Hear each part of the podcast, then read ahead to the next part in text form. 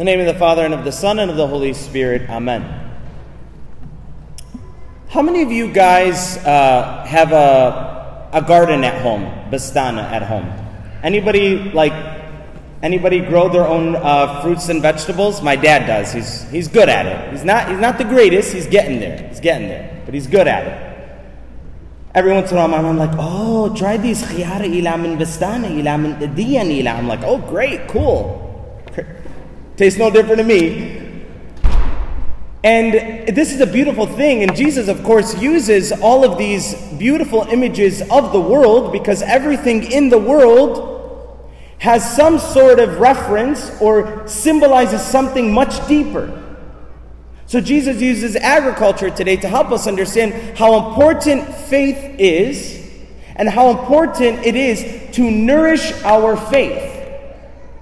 Just like a seed, in order for it to grow, what does it need?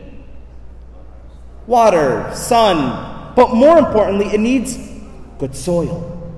It needs good soil, right? Now, today, I mean, I would say that in general, the soil is, is really our hearts. It's the heart of each human soul. However, today I want to talk about, in particular, the soil being families today. Most importantly, young families. Now, Jesus uses the, the image of different soils, different types of soils, to show the different types of responses or different types of hearts that we can have when God tries to enter our heart. So today, I want to talk in context of families. The different types of families there are today, and how certain types of families either receive the Word of God and really try to cultivate it and make it grow, and then there's certain families that are kind of teeter tottering on the world and in the church. Somewhat like to keep the faith there, it's something good for our kids but it really has no root. The faith is not the root of some families. And so Jesus gives us four different examples of four different types of soils. Today, I'll say four different types of families that I personally, as a priest, have seen. Now, I'm not attacking anybody, uh, I'm just giving you facts of what is happening in the world today. What is happening in our Chaldean community today? And if we don't talk about it, just like today, so many people are getting up and, and there's, there's going to be a revolution because of the politics and because of the propaganda and because of all the stuff. And if we don't speak up, what's going to happen to our world? Well, today, I'm going to say the same thing. If we don't speak up about what's happening in our world and in our families and in our communities, what's going to happen? The, the, the seed of faith in our families today will be choked by the devil. And the devil is after families today more than ever before. He wants to destroy families. He wants to destroy our children. And if you don't believe that the devil is after you and your children, you're in danger. Because if you don't know what you're up against, you won't know how to fight.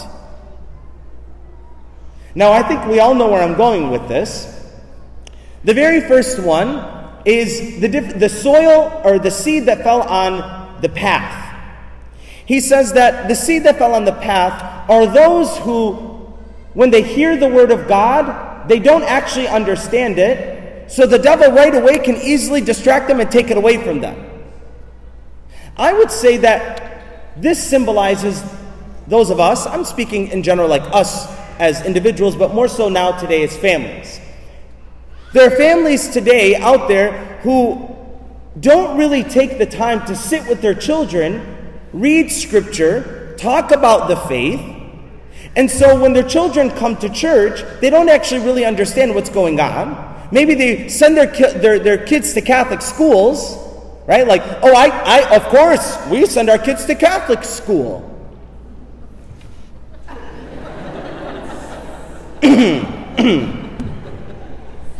but do your children know how many sacraments there are? Can your children tell me how many what, what each sacrament is and what the purpose of that sacrament is? Are you talking about the sacraments in your house? Are you talking about Jesus in your house? Does everything in your family reference Jesus? Does everything fall back to Jesus in your family? Right? Because, yeah, you can send your kids to Catholic schools, but if it's not happening in the house and you're not helping your children's conscience grow and you're not developing their hearts and their minds according to the gospel, then what, what good is it? Because there are temptations in Catholic schools just like there, there is in public schools. So, what are we doing with our children? Are we teaching our children the faith at home? Are we speaking about Jesus in the home? Or is Jesus like this like thing that you only talk about when you go to catechism? Some people are literally embarrassed to bring up the name of Jesus in their homes. Some of us, when we go out with friends and family, we're embarrassed to talk about Jesus. We're embarrassed to talk about God. Why? Because we don't understand Him. We don't understand Jesus. If we understood him, if we knew him, we would be shouting from the rooftops. We wouldn't be able to stop talking. So, our children today, they need to know the word, they need to understand it. What are we doing today? When your children ask you, hey, what is it that, uh, why is there a Trinity, Father, Son, and Holy Spirit? Is that three gods or is that one God? Do you know how to respond, parents? And if you don't, can you go online, go on YouTube, go find out the answer, and then go explain it to your children? You know? I mean, are we taking the time and really putting in the effort? I mean, here we, as parents, we do a great job of putting effort into making sure that our children go to soccer and go to sports and, and go to here and go to there. Make sure that my kid knows math and science so that they can become a, a great doctor one day. But do we want our children to be evangelists today? Do we want our children to be disciples of Christ before they are wealthy? What do we really want? Jesus then gives the example of the rocky ground. And he says that these are the ones that don't have any root in them. And when suffering and when um, persecution on behalf or on account of your Christianity comes, they fall away because they have no root in them. Today, more than ever, it is, it is going to be a crime one day to be a Christian. I personally believe, you can think I'm wrong, but I believe that before I die, and if I live till I'm 80, I think that before I die, I will end up in jail as a priest. I have mentally prepared myself for that. And if you don't believe that that's the direction that the world is going in, you just need to turn on the news. More than ever today, it is going to be a crime to be a Christian. Your children will be bullied for talking about Jesus, for having faith in Christ. More than ever today. It's sad, it's scary. It scares the heck out of me. It probably scares the heck out of you guys as parents that are sitting in this church doing your best. And I will say, I love this parish so much because I see so many young families. That gives us a lot of hope. I mean, the fact that you're here sitting in this church, it probably took you, it was probably hell just getting you out of the door, getting you into this church. But you're here, right? You will see the fruits of that one day. So that one day when they go to school and somebody makes fun of them for being a Christian, when they're hearing my words today, they'll remember what I'm saying today and they'll be able to go and answer those children that are making, making fun of them for being Christians.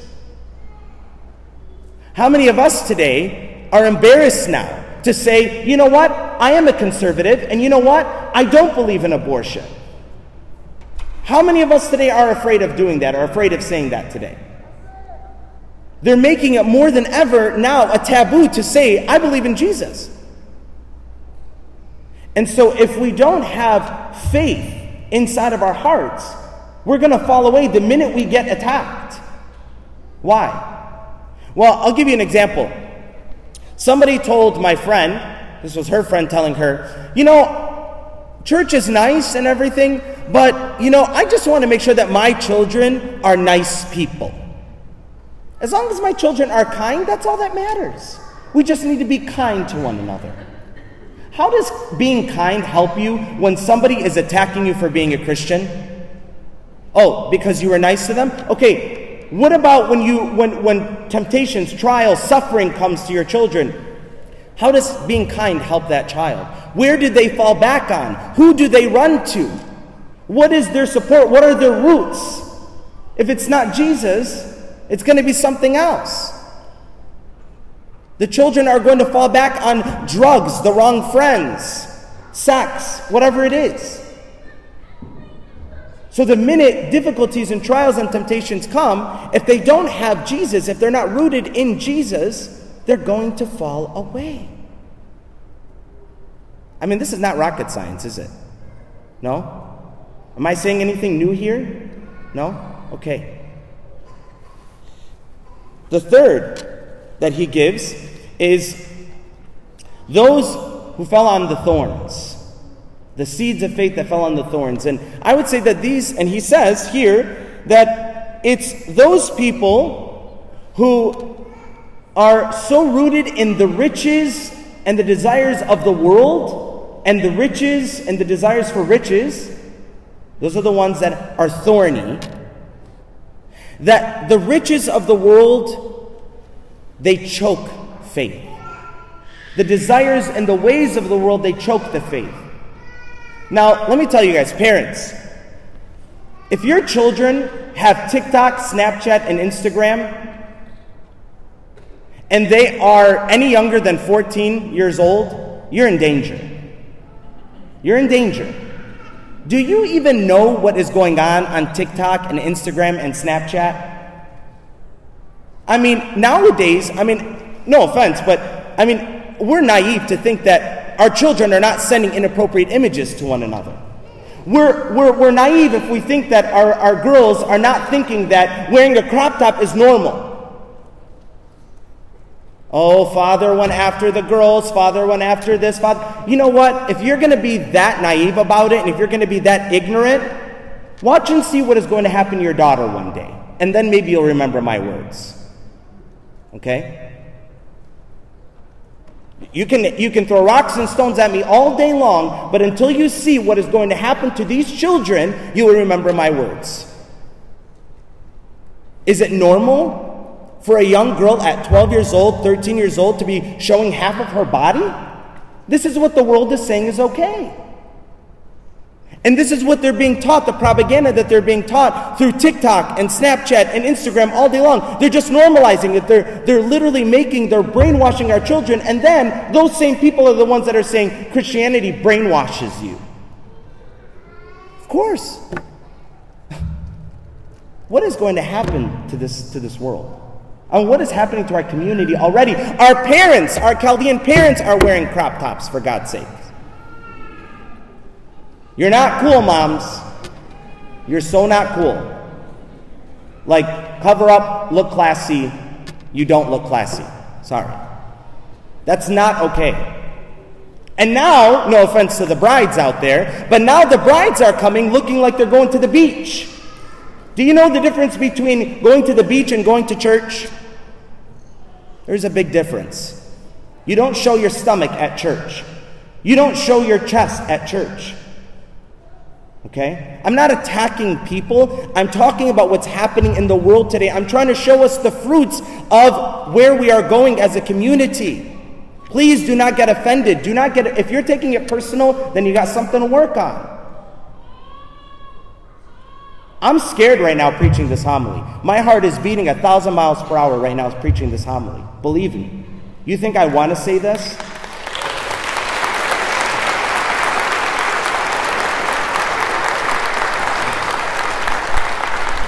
Believe me, I don't want to say this because I don't want anybody to run away from the church because of what we're saying. But if you don't want to accept the word, then you will run away no matter what I say.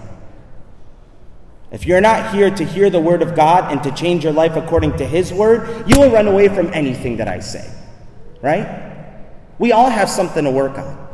But if we don't if we don't bring this to the light, it's going to destroy our children. Our little boys, all they know is video games all day long. Superheroes all day long. Do they know Jesus? Do they know the saints? Our little boys are already thinking in numbers. They just want to be rich. From the minute they're 15, 16 years old, they just want to be rich. That's all they think about. Do they want to be rich in Jesus? Right? Last but not least, he says the families today, or he says the, the, the seed that fell on good soil are the ones that hear the word of God and they do it. I'll tell you this statistics show, there was a study that was done, statistics show that the father who does not go to Mass on Sunday, who does not take his children to church on Sundays, but the mother goes every Sunday and maybe even every day, do you know what, what are the numbers? What are the chances that those children will go to church on Sundays if only the mother goes to church? Do you know? 4%. Okay, if the father goes to church every Sunday, the father, I'm talking about the father here. If the father goes to church on Sundays and takes his children to church on Sundays, do you know what the number is? The chances of his children going to church on Sundays on their own? Over 80%. This is how important it is, my brothers and sisters, to live the faith, to live it. It's not enough to just talk about it, it's not enough to send your children to Catholic school. We need to live it. We need to be immersed in the Word of God. We need to have time in our homes say, electronics off, everybody sit in the family room, we're about to pray, and we're going to listen to the Word of God. We're going to watch a video for 10 minutes on YouTube where we're going to listen to the gospel, and you guys are going to watch. You are not going to have Snapchat, Instagram, and Facebook unless I'm allowed to check your phone and unless I have your password. You're not allowed to have your internet without having adult content blocked on your, on your phone. I mean, what are the measures that we're taking to protect our children, right? I mean, there's beautiful tools out there to protect our children, but we as parents and as a community, we need to get our priorities in check. If Jesus is not number one in the family, we have no roots. We will fall away and our children will be snatched by the evil one. It's just as simple as that. So I'm not blasting anybody, I'm not putting anybody down. I'm waking us up so that our children are protected. We are protected from the evil one, and we will be rich in the Word of God, not in the world. Amen. Father, Son,